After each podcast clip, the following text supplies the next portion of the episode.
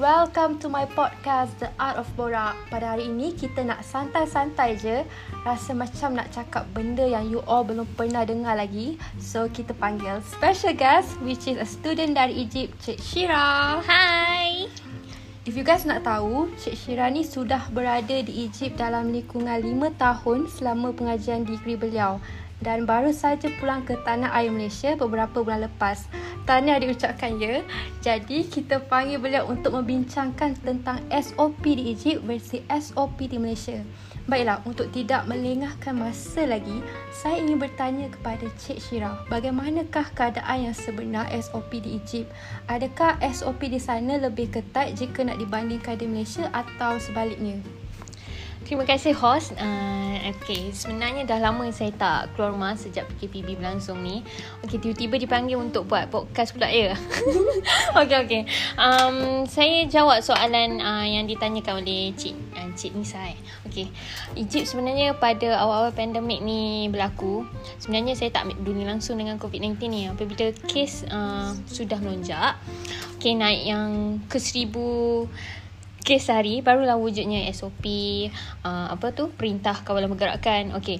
Okey SOP-nya adalah hanya memperketatkan pergerakan antara bandar dan negeri pada waktu malam. Saya pernah keluar pada waktu malam naiki Uber dan pergi rumah member. Dan memang ada sekatan jalan yang dilakukan oleh pihak polis. Okey.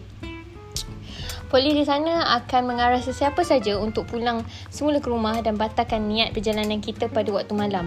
So, kenalah um, pusing balik. Sebenarnya, okey lah. Tetapi pada waktu siang, rakyatnya bebas bekerja seperti biasa. Okey, macam COVID ni tak wujud pun. Sebenarnya uh, dekat sana Menteri Kesihatan Mesir berkata virus corona akan mati di siang hari tapi giat aktif pada waktu malam. Itu yang wujudnya SOP. Um, macam tak boleh mentas pergi mana-mana pun waktu malam. Okey, okay. baiklah. Apa yang berlaku jika rakyat dekat sana tak ikut peraturan SOP? Macam dekat Malaysia ni kalau tak pakai mask kena denda RM1000. Okey, um, yang macam saya cakap tadi, COVID ni macam tak wujud pun di Egypt kerana rakyatnya yang tak ambil kisah and uh, tidak ambil inisiatif untuk peduli. Macam dekat Malaysia kita kan wajib pakai mask. Okey. Ah, betul. Uh, di sana orang pakai mask akan dipandang serong. So lagi-lagi kami ni student dekat sana kan. Hmm. Memang akan sentiasa dipanggil corona corona. Oh, so kami macam biasa pekakkan telinga je lah.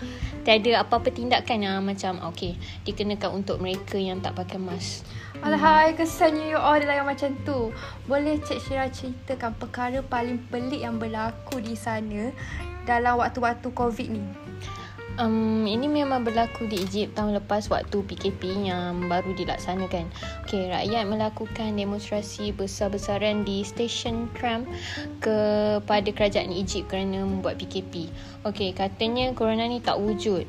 Kita hanya perlu berserah kepada Allah Subhanahu Wa Taala. Okey. Ya. ya.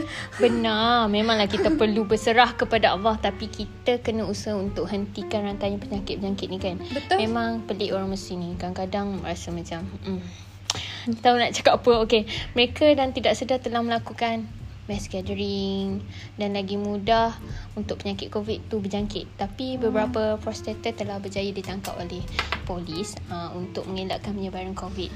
Terlebih teruk. Okey. Allah, peliknya tapi benar ya pengalaman Baiklah Cik Syirah. Terima kasih sudi meluangkan masa bersama kami untuk kongsikan info ini. Semoga kita satu dunia berjaya tangani virus COVID-19 bersama-sama insyaAllah. Stay okay. safe, stay home everyone and stay tuned untuk episod yang akan datang. Okay, bye. bye.